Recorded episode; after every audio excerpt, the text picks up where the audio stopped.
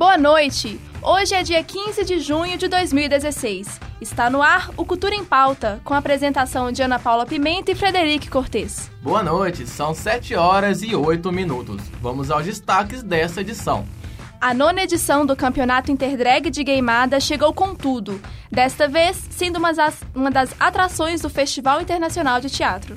O Festival Internacional de Quadrinhos desenvolve o Fique Jovem, curso gratuito para a formação de quadrinistas. Andar de bicicleta é uma boa opção para quem quer chegar mais rápido no trabalho sem perder tempo no trânsito das cidades. A febre dos filmes de terror chegou de vez em BH. Sentir medo nunca foi tão divertido. E em Nova Lima, a Feira Experimente tem atraído muitos belo-horizontinos. O projeto Telas Urbanas amplia grafites nas ruas da cidade, mas ainda há muito o que discutir sobre a cultura do grafite. Na Feira Hip, famoso centro comercial e cultural de Belo Horizonte, os comerciantes percebem queda nas vendas. Você confere isso e muito mais agora, no Cultura em Pauta.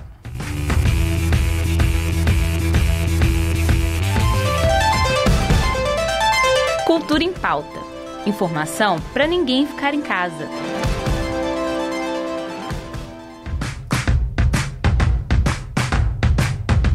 A Gameada é um evento que incentiva a inclusão da comunidade LGBT. Nessa edição, o campeonato Interdrag de Gameada aconteceu no Parque Municipal e foi uma das atrações do Festival Internacional de Teatro. Confira na reportagem de Thaís Pereira. A nona edição do campeonato Interdrag de Queimada aconteceu na tarde do último dia 28, no Parque Municipal de Belo Horizonte. Pela primeira vez fazendo parte do Festival Internacional de Teatro, o FIT, o evento contou com performances de danças, partidas de queimada e muita música boa, indo do pop ao rap. Esta é uma das ações criadas pela Toda de Seu, um coletivo de artistas mineiros que se mobilizam em prol de pessoas trans e procuram visibilidade para a comunidade LGBT no âmbito cultural. A artista transgênero de 33 anos, Cristal Lopes, é uma das organizadoras e explica como surgiu essa parceria com o FIT. É, a Deimada tem uma importância tão grande, principalmente no teatro, por ter. É uma brincadeira teatral e política também, sabe? Que a gente fala de coisa séria. A gente discute identidade de gênero, a gente discute preconceito, né? Os preconceitos que existem, principalmente a, a, a, a comunidade LGBT. Então, a, a a gente traz esse lema, o lema da gente é adredar pessoas. Independente da orientação do gênero, independente de, de, de forma essa pessoa seja, é adredar ela com respeito. Como surgiu a ideia de transformar a queimada em gameada? As meninas trans, elas não, não têm vida de dia, né? O lugar delas é à noite. E a gente queria trazer elas pro dia, assim. E a Deimada, a gente pensou, e a Teimada, né, originalmente, é um jogo que todo mundo jogou na vida. Não importa de qual gênero você é, de que raça você é, de onde você veio, você jogou Teimada em alguma fase da sua vida, da sua infância principalmente. E a gente falou assim, por que não adredar essas, essas identidades de gênero, essas orientações que são tão marginalizadas, num jogo que todo mundo conhece? Entre uma performance e outra, Carlos Gonzaga, de 23 anos, se preparava para entrar com seu time, conhecido como Ursas. É a sua primeira vez na Gameada? Participei de todos os eventos que tem aqui no, da Gameada. Essa vai ser a segunda vez que eu vou jogar. E o, e o, interessante, o legal do evento é que, querendo ou não, você conhece muita gente. É um lugar onde você pode ser quem você quiser. Não tem ninguém te julgando. É totalmente livre de preconceitos.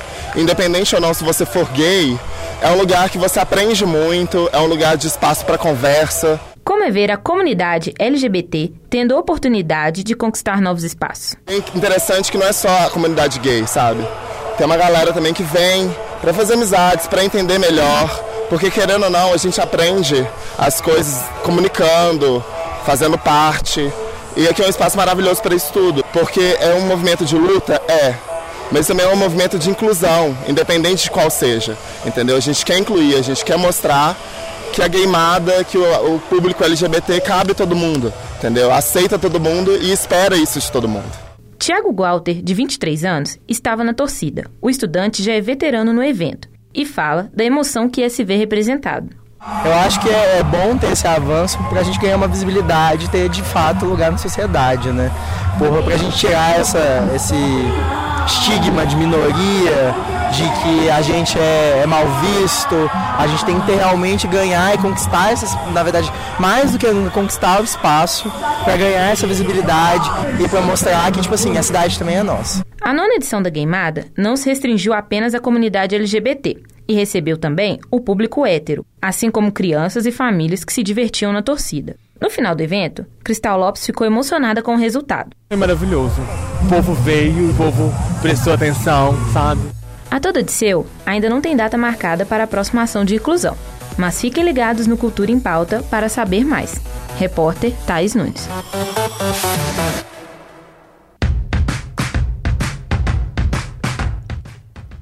No domingo, dia 19 de junho, a Praça da Saúde, no bairro Grajaú, em Belo Horizonte, será contemplada pelos ritmos afro-brasileiros, com mais uma edição do Tambor na Praça. O evento irá começar às quatro da tarde e receberá os grupos Bloco Saúde e Tambor Mineiro, tocando o melhor na música brasileira para o público. O Festival de História em Quadrinhos, que acontece a cada dois anos, oferece eventos extras em 2016. Entre eles está o Fique Jovem. Confira na reportagem de Helena Ivo. Apesar de existirem edições bienais, o FIC, Festival de História em Quadrinhos de Belo Horizonte, junto com a Prefeitura de BH e o Governo de Minas Gerais, está preparando surpresas para os fãs de histórias em quadrinhos. Uma delas será um curso gratuito de formação em quadrinistas com duração de aproximadamente seis meses e que contará com professores experientes e aulas teóricas e práticas. As inscrições para o projeto, chamado Fique Jovem, aconteceram no site do evento até o dia 2 de junho e também foram gratuitas, com vagas para 25 alunos. Segundo Afonso Andrade, responsável pela produção do FIC, ao longo do curso serão feitos oito encontros com quadrinistas de todo o país para conversarem sobre seus processos com os alunos e com o público em geral. Andrade conta que o evento já está sondando convidados, mas que os nomes ainda não podem ser divulgados.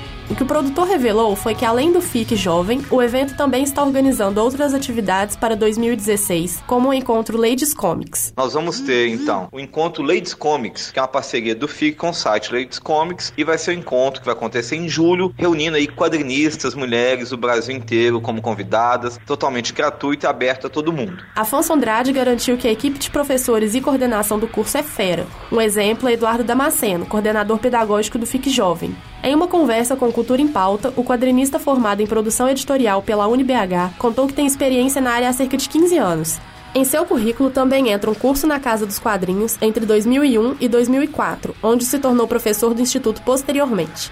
Além disso, Damasceno também tem experiência no mercado de ilustração publicitária e editorial na direção de arte de projetos de animação. O coordenador do projeto contou ainda que a partir de 2011 se dedica mais aos quadrinhos e desde então trabalha quase exclusivamente com HQs. Damasceno também explicou qual será o público-alvo do curso. A ideia é pegar pessoas que estão começando, que são amadoras ainda, e mostrar para elas esse processo de como que é trabalhar com quadrinhos profissionalmente. Eduardo Damasceno contou para a gente como será o processo pedagógico do Fique Jovem. Ele é mais um curso é, voltado para a linguagem geral de quadrinho. A gente entende quadrinho como uma linguagem é, própria, né? como uma linguagem específica, não, não só como uma união do, de texto e desenho. É, a gente vai ter uma publicação coletiva dos alunos, vai ser um, um livro único com produção de todos os alunos do curso. Os professores, que também mandam muito bem quando se trata de história em quadrinhos, são Luiz Felipe Garrocho, Aline Lemos, Ricardo Tucomoto e Hilton Rocha. Se você se interessou pelo projeto e pelo Festival de História em Quadrinhos, é possível encontrar mais informações no site www.ficbh.com.br. Eu sou a Helena Ivo para o Cultura em Pauta.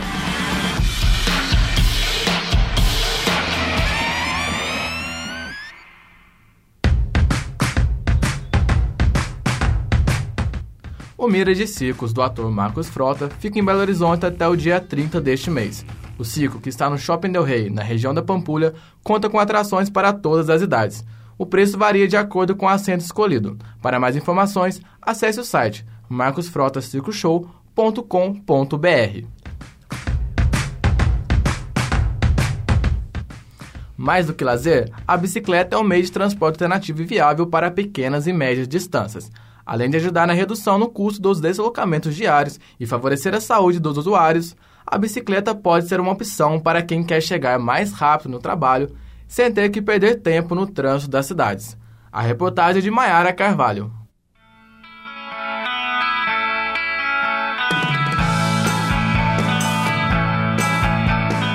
O uso da bicicleta diariamente é um hábito que está crescendo cada vez mais nas cidades brasileiras. Se antes a magrela era usada apenas para passeios nos fins de semana, agora ela é também uma opção prática e sustentável para ir ao trabalho.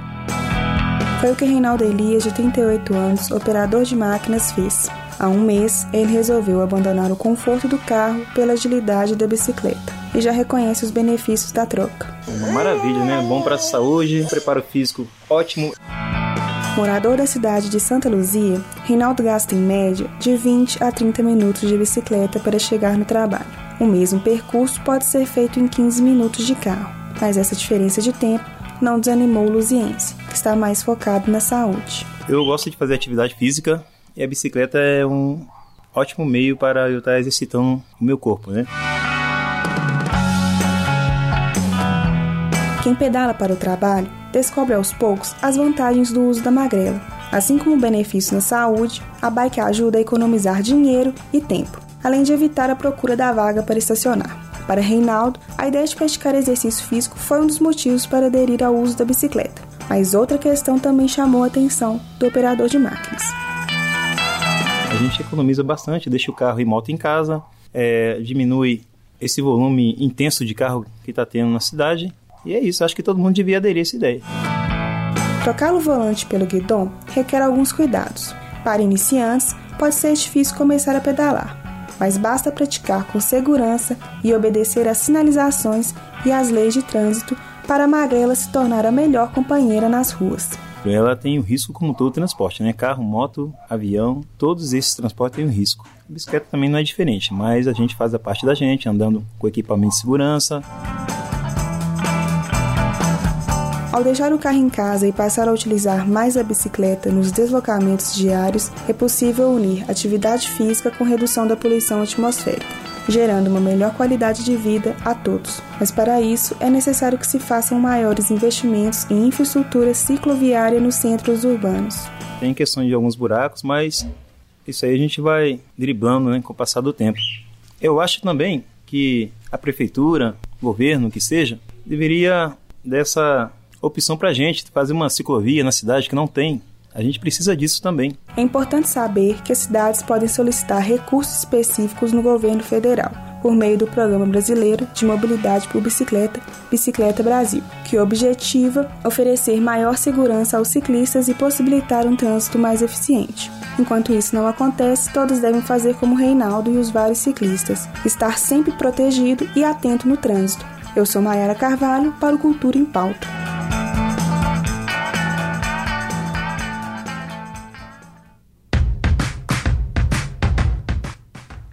E continuando nesse assunto, a repórter Mayara Carvalho entrevista agora a estudante de jornalismo Jéssica Almeida, que optou pela bicicleta como meio de transporte.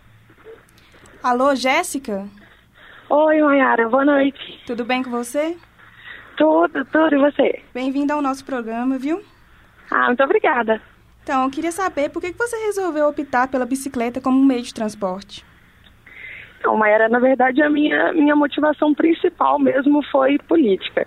É, quando eu escolhi é, pedalar, foi mais ou menos na mesma época em que eu estava envolvida com o lançamento da campanha Tarifa Zero. E é, o, o, Tarifa Zero, uma das, das, das, das frentes assim, de luta, é a mobilidade urbana. Então, eu estando em contato com, com, com as discussões sobre a mobilidade urbana, eu vi que a bicicleta era possível para mim, que ela era que ela era praticável, sabe? Que não era uma coisa assim, porque na minha cabeça até então eu achava que era uma coisa só para quem morava em bairros próximos, quem morava próximo ao centro. E aí eu percebi que mesmo eu morando é, na, na, na zona norte de BH, é uma região que é mais afastada do centro, aquilo ia ser, ia ser possível para mim. Então eu fui percebendo que a, a bicicleta é um dos, dos maiores instrumentos de, de libertação que existe, assim, que ela proporciona, proporciona independência e, e frente a várias, várias necessidades de, não sei, de, de, de consumo, assim. e faz e faz da pessoa o próprio motor de deslocamento dela. Então, assim, eu ver que eu ia ser responsável por onde eu ia estar foi a, a motivação principal para mim, assim. E há quanto tempo você, você utiliza a bicicleta? Olha, eu utilizo desde 2013, mas em 2014 e 2015 eu usei mais, mais intensamente, assim, eu usava todos os dias. Em 2013 ainda estava experimentando como é que ia ser, em 2014 e 2015 eu usei mais intensamente, mas aí no meio do ano passado eu tive um, um, um probleminha com, com uma motorista que, que me atropelou, e aí de lá pra cá eu ainda tô meio num processo de superação, então assim, eu ainda tô pedalando, mas pedalando assim, com uma sensação de insegurança muito maior, então eu tenho usado a bicicleta menos, mas eu ainda é, é, é, é, pedalo quase todos os dias, mas não na mesma intensidade de antes, então acho que desde que eu optei pela bicicleta até hoje, já fazem uns três anos. E além da insegurança, assim, que você sente, você tem alguma outra dificuldade?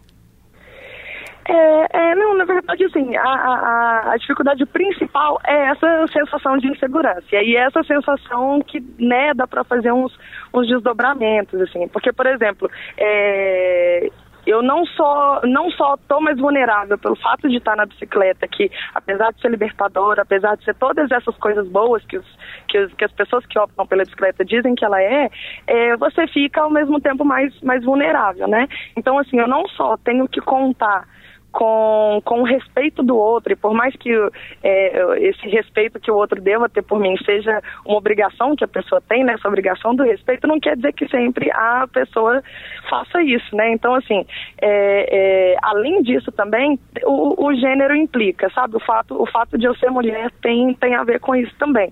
Porque eu não só estou mais vulnerável enquanto ciclista, mas eu também estou mais vulnerável enquanto mulher. Porque a, a minha sensação é de que é, eu sofro mais desrespeito do que os meus amigos que pedalam. Eu sou mais fechada, é, os carros é, tiram fina de mim e, e, e, tirar fina no meio ciclístico, não sei se, se isso é geral, é, fazer ultrapassagem é, bem pertinho da bicicleta, assim. Então, conversando com amigos e amigas, eu fui perceber que isso acontece mais com a gente. Então, assim, é, é a permissão para desrespeitar parece ser maior quando se é mulher. Porque parece que paira uma sensação de, ah, é só, é só uma mulher, então é, é ok eu fazer isso, é ok eu eu desrespeitar. Eu tenho essa sensação e eu tenho muitas amigas que têm essa mesma sensação. Então eu sei que não é uma coisa individual, eu sei que isso diz respeito ao gênero também. Ah, sim. Então, Jéssica, queria te agradecer pela sua participação no programa, tá? Muito não, obrigada. Muito obrigada, muito obrigada. espero que todo mundo que ouça comece a pedalar também. tá bom, pode deixar. Tchau. Tchau. O espetáculo Insanidade chega ao Teatro João Sequiati do Palácio das Artes nesta próxima sexta-feira, dia 17. A apresentação do grupo de dança de rua Impacto, da cidade de Viçosa, tem a proposta de refletir sobre o conceito de loucura na vida e nas relações humanas. Os ingressos custam 20 reais inteira e 10 reais a meia. O espetáculo fica em cartaz até o dia 26 deste mês. No próximo bloco, você confere a febre dos filmes de terror, crise na feira hippie e muito mais. Continue ligado no Cultura em Pauta. A gente faz um rápido intervalo e volta já.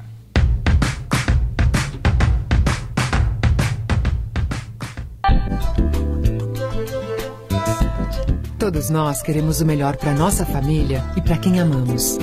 Você reparou que além de ser o melhor, Dolly dá sorte? Sorte de termos felicidade Sorte de termos amigos.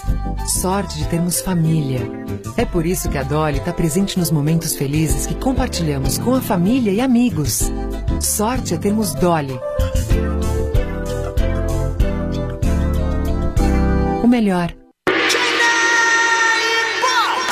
Todo mês um prato feito na hora em promoção. Esse mês é o Yakisoba Júnior por apenas 10 reais. Pede logo, é por tempo limitado. Prato do mês China! Eu concordo com a Ivete. Toda mulher nasceu para brilhar. Ai, a gente brilha muito. Amor, a gente arrasa. Arrasa no trabalho, faz sucesso o dia todo e ainda deixa a casa brilhando. É por isso que toda brasileira é uma diva. Enquanto isso, os homens. Ixi, esses daí nem com todos os produtos dá bombril pra ajudar na casa. Não, não dá nem pra comparar. Não. Não, pra comparar dá. Toda mulher é uma diva e todo homem é devagar. Divo, bombril, os produtos que brilham como toda mulher. Cultura em pauta. Agora são 7 horas e 29 minutos e nós voltamos falando de cinema. Os filmes de terror sempre povoaram o imaginário das pessoas, seja nos cinemas multiplex ou em mostras. O gênero vem se reafirmando entre os fãs e trazendo novas vítimas. Apesar de existirem aquelas pessoas que não conseguem sequer ler uma sinopse sem sentir medo, muita gente adora assistir cenas de tortura, possessões, espíritos malignos e daí para pior. Nosso repórter Guilherme Andrade fala um pouco sobre este assunto que gera arrepios em quem se aventura por este universo.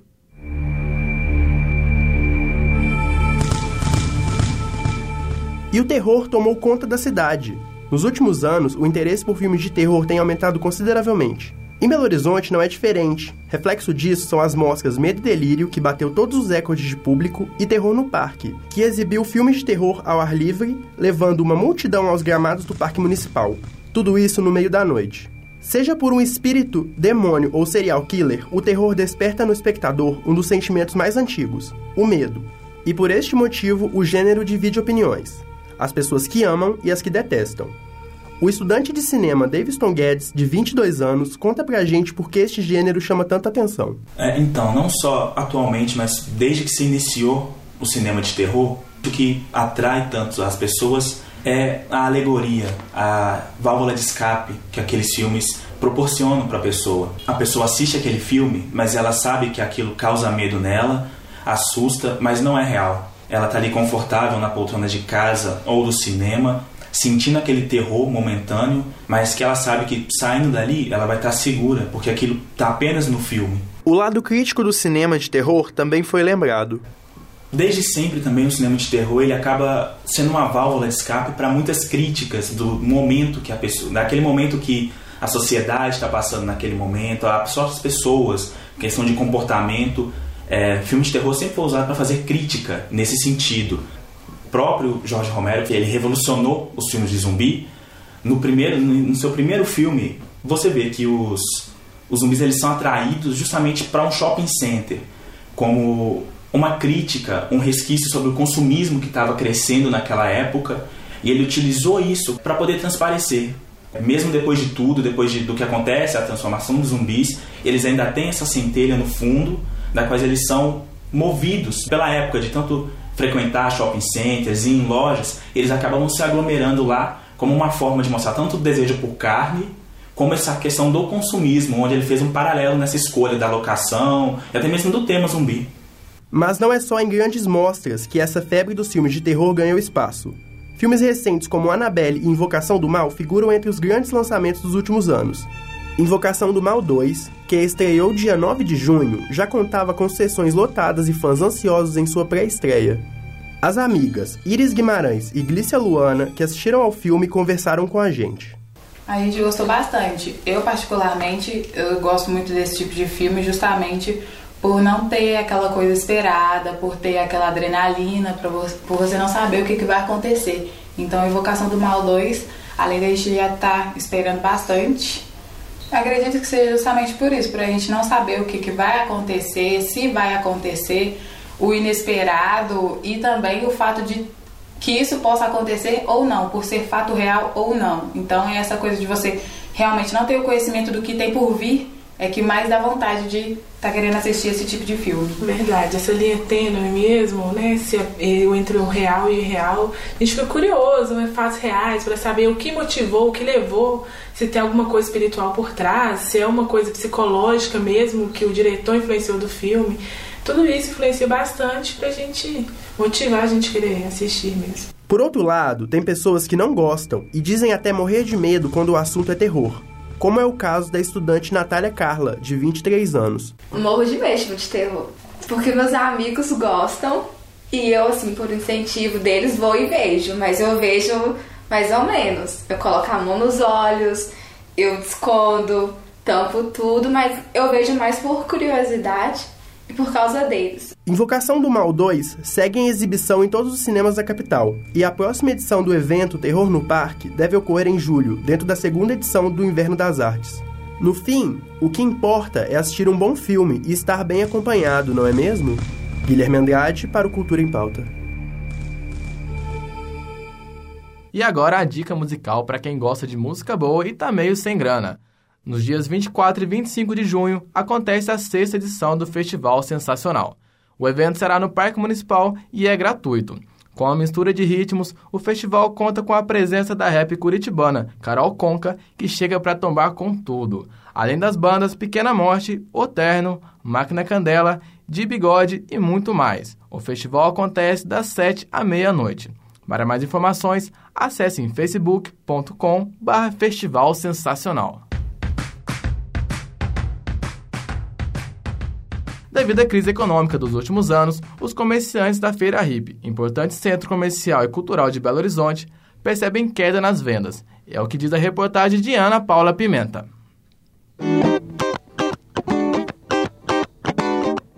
A Feira Hip existe em Belo Horizonte desde o ano de 1969 e veio criando adeptos e clientes ao longo de suas décadas de existência. Localizada na Avenida Afonso Pena, o centro comercial funciona durante todas as manhãs e início de tarde dos domingos na capital mineira. Famosa por oferecer produtos manufaturados e artesanatos da região, a feira recebe todas as semanas milhares de visitantes. A estudante Raquel Barros, de 17 anos, conta que sempre visita a feira com a família. Quando a minha família do Espírito Santo tá aqui, ó, que a gente costuma, eles gostam muito daqui, a gente vem sempre que eles estão aqui nas férias, feriado. Porém, com a atual crise econômica que o Brasil vem sofrendo, os comerciantes que trabalham na feira todos os domingos sentiram uma queda nas vendas.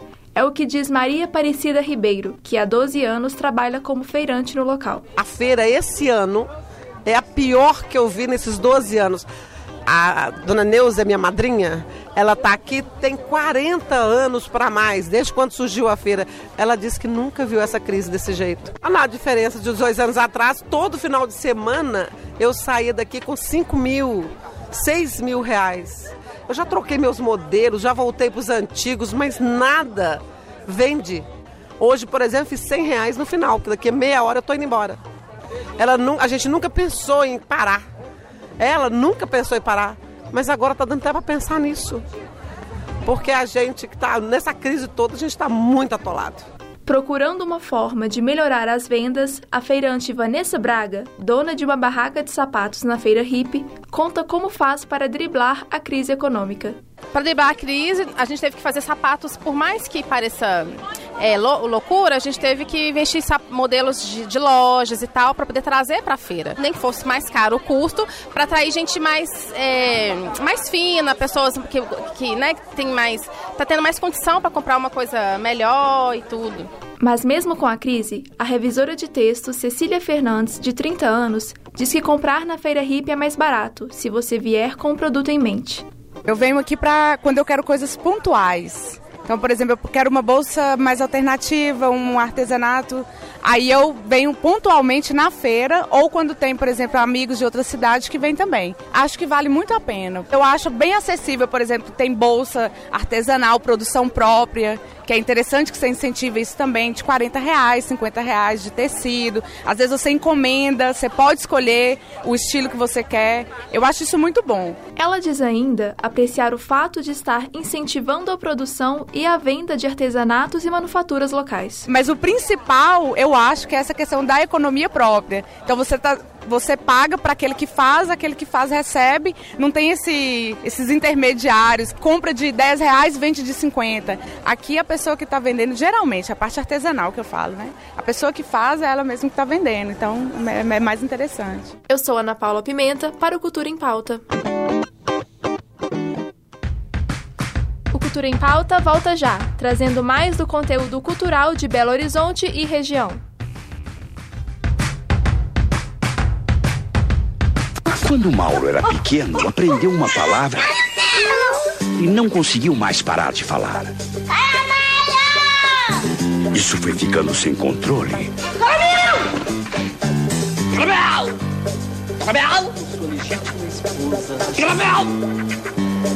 Um dia ele procurou um especialista. Caramelo! Biscuit! Caramelo! Biscuit! Chocolate! Caramelo! Biscuit! Caramelo! Chocolate! E assim nasceu um chocolate que é sucesso no mundo inteiro. Twix. Biscoito, caramelo e chocolate no maior mix.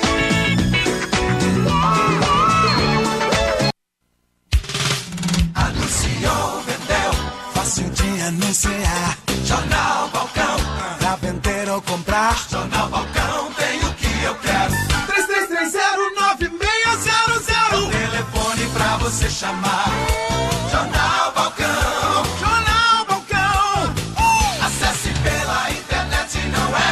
Jornalbalcão.com.br. Jornal Balcão. Anunciou, vendeu. Cultura em pauta. Agora são 7 horas e 39 minutos e o Cultura em Pauta está de volta. Para você que gosta de teatro, a dica é dar uma olhada na programação do Palco Giratório. Considerado o maior circuito de artes cênicas do Brasil, o evento é realizado em parceria com o Departamento Nacional do SESC. Além dos espetáculos, o circuito oferece atividades formativas, como oficinas e bate-papo. Fique ligado que a programação vai até o dia 26 deste mês e todas as atividades são gratuitas. Em Nova Lima, todo segundo sábado do mês, acontece a Feira Experimente. O evento, que existe há quase dois anos, reúne cerveja artesanal, gastronomia e música boa. A reportagem é de Nikele Fonseca.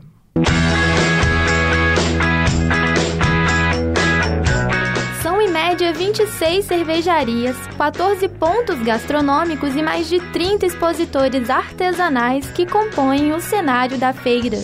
Bruno Lins, um dos idealizadores, conta o objetivo do evento. O propósito sempre foi fomentar esse mercado de cervejas artesanais, fomentar esse, essa diversidade e qualidade que temos em Minas.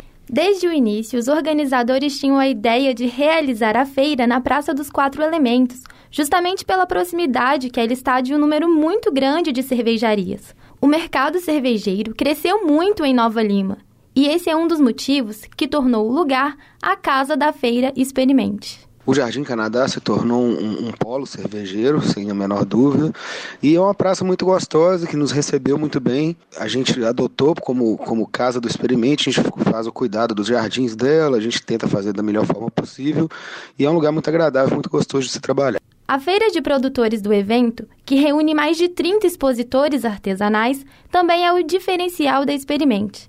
A diversidade de produtos é o que chama a atenção. A pedagoga e gestora cultural Vânia Cuenca conta o que você vai encontrar nos estandes. Tem o setor que é do Sebrae, que são produtores artesanais de pão, café, charuto, sorvete, massas, doces e uma diversidade de produtos. Tem também os expositores de artesanato que é da própria Experimente, que vende camiseta, quadros. Tem também uma barraca de oficina de cerveja é, como fazer a cerveja né, artesanal, é feita uma oficina gratuita ali no momento, tem temperos e uma diversidade também de, de produtos. E o setor social, que é o da prefeitura, são os expositores que eu sou responsável, que é destinado aos artesãos da Regional Noroeste. A música também é uma atração do evento. A cada edição são pelo menos dois, duas bandas, um DJ, e em edições especiais a gente coloca mais. E vem aí muito mais novidade por aí. O evento recebe muitos visitantes de todo o Brasil e até de fora. Os Belo Horizontinos têm marcado presença. Recebemos muitos visitantes de Belo Horizonte, muitos de Nova Lima e de outros municípios também. A gente sabe que já tem uma turma de Juiz de Fora que vem sempre. A gente sempre encontra gente de, todo, de vários estados do país, né? Gente que está passando por Belo Horizonte que quer conhecer isso. E recebemos gente até de fora do país. Na última edição eu conversei com uma canadense, com um dinamarquês, com um americano. Nós temos participando com a gente um chefe americano, um chefe sírio. Então tem gente de todo canto. Para facilitar o acesso dos belo-horizontinos ao evento, a Experimente tem uma parceria com uma frota de vans que levam e buscam os visitantes. As vans saem da Savassi e o serviço começa às 10h30 da manhã, seguindo até às 4h30 da tarde para a ida e o retorno até às 8 da noite. Quem já foi uma vez diz que é difícil não querer voltar. Alex Lourenço, morador do bairro Jardim Canadá, conta o que acha do evento. Fui umas 5, 6 vezes. Eu acho ela legal, com bastante cervejarias, o pessoal tem a opção de mostrar o, o, trabalho das cervejarias e tal. E a galera do bairro tem a oportunidade de conhecer esse tipo de produto que é produzido lá. E é um evento que traz muita, muita gente para o bairro, acaba gerando uma renda até para artesãos. Então eu acho muito bacana. Outra moradora do bairro, Alessandra Freitas, conta sobre as experiências que já teve na feira Experimente. Tem muita banda boa, show praticamente de graça, né? mas que você não, talvez não beba e não, não queira comer nada, mas só de isso, dá, dá para se distrair, dá para trazer a família. Quando eu vou mesmo, eu vejo várias crianças, cachorro, tá todo mundo assim, se dando super bem no mesmo espaço. Segundo o Bruno, o objetivo agora é inovar. O jeito é ficar ligado para descobrir o que vem por aí. Estamos sempre tentando trazer novas atrações e novidades para a feira, né? Como, por exemplo, na última edição de sábado, a gente teve lá uma feirinha de adoção de cães, que foi bem legal. A Feira Experimente acontece todo segundo sábado do mês, de 11 da manhã às 6 da tarde, na Praça dos Quatro Elementos, no bairro Jardim Canadá. Michele Fonseca para o Cultura em Pauta. O projeto Telas Urbanas deixou vários grafites nas avenidas Antônio Carlos e Pedro I, mas foi só o começo da introdução da cultura do grafite em Belo Horizonte. Confira na reportagem de Frederico Cortes. O grafite é uma forma de manifestação que, além de trazer uma mensagem, ainda deixa mais bonito uma parede que antes era cinza e agora tem as cores de um artista. Belo Horizonte ficou ainda mais colorida depois do projeto Telas Urbanas, que selecionou artistas locais e de outros estados para grafitarem em grandes espaços. Quem conta um pouco do projeto e da repercussão que teve é a gestora do Museu de Arte da Pampulha, Ana Carolina Andreazzi. Essa oportunidade de nós realizarmos um, um museu a céu aberto, né, trazer a galeria para a rua, unificar essas artes num corredor é, com a Pedro I, com o Antônio Carlos, se dimensionar essa arte de uma forma assim impactante para que as pessoas possam pensar sobre essa arte urbana, sobre essa arte que, que surge da rua. Eu acho que é um, é um momento de contemplação que a gente disponibiliza de uma forma muito democrática. Difícil é só entender a assinatura de cada artista nessas telas urbanas, mas alguns são tão famosos em BH que dispensam apresentações, como o caso de Maria Raquel, que com certeza vocês conhecem. Não? Me desculpem, por esse nome quase ninguém mesmo mas por Bolinho tenho certeza que sim. Ela participou do projeto Telas Urbanas e conta como foi ser convidada para grafitar seu bolinho em grande escala. De algum modo, assim, o bolinho faz parte de Belo Horizonte. Eu vejo que muitas pessoas uh, veem o bolinho como alguma coisa, uma marca daqui, e quer mostrar para os amigos de fora, e quer trazer gente de outros lugares para mostrar que aqui tem um bolinho, assim. Então, eu acho que, que foi importante a participação dele no projeto também. É muito importante a realização deste tipo de projeto para o cenário cultural de Belo Horizonte e para a população em geral, que passa a entender mais a cultura do grafite, como explica Ana Carolina. Nós ficamos na rua durante uma semana, né, em novembro e outra semana em março, e as manifestações eram diárias, as pessoas passavam dos carros, buzinavam, aplaudiam, paravam o carro, desciam para fotografar, os ônibus paravam buzinava, as pessoas saíram da janela. Nós recebemos várias ligações aqui no museu de pessoas se manifestando e oferecendo seus muros uh, de empresas, de casa, para que o projeto tomasse conta desses espaços. Com isso a gente abre essa discussão assim da, da arte urbana, né, da valorização desses artistas e da diferenciação dessa arte para a pichação.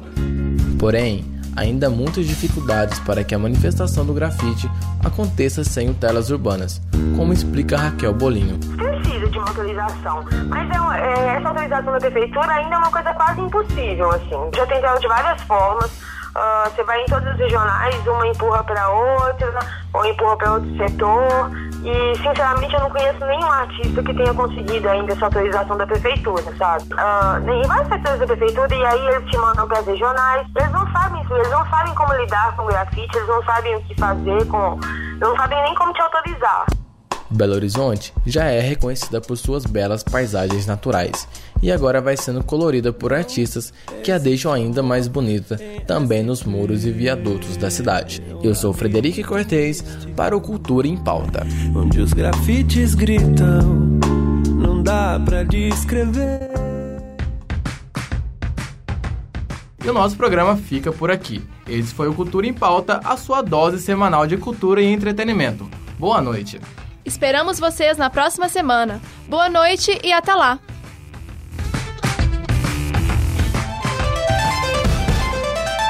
Cultura em Pauta.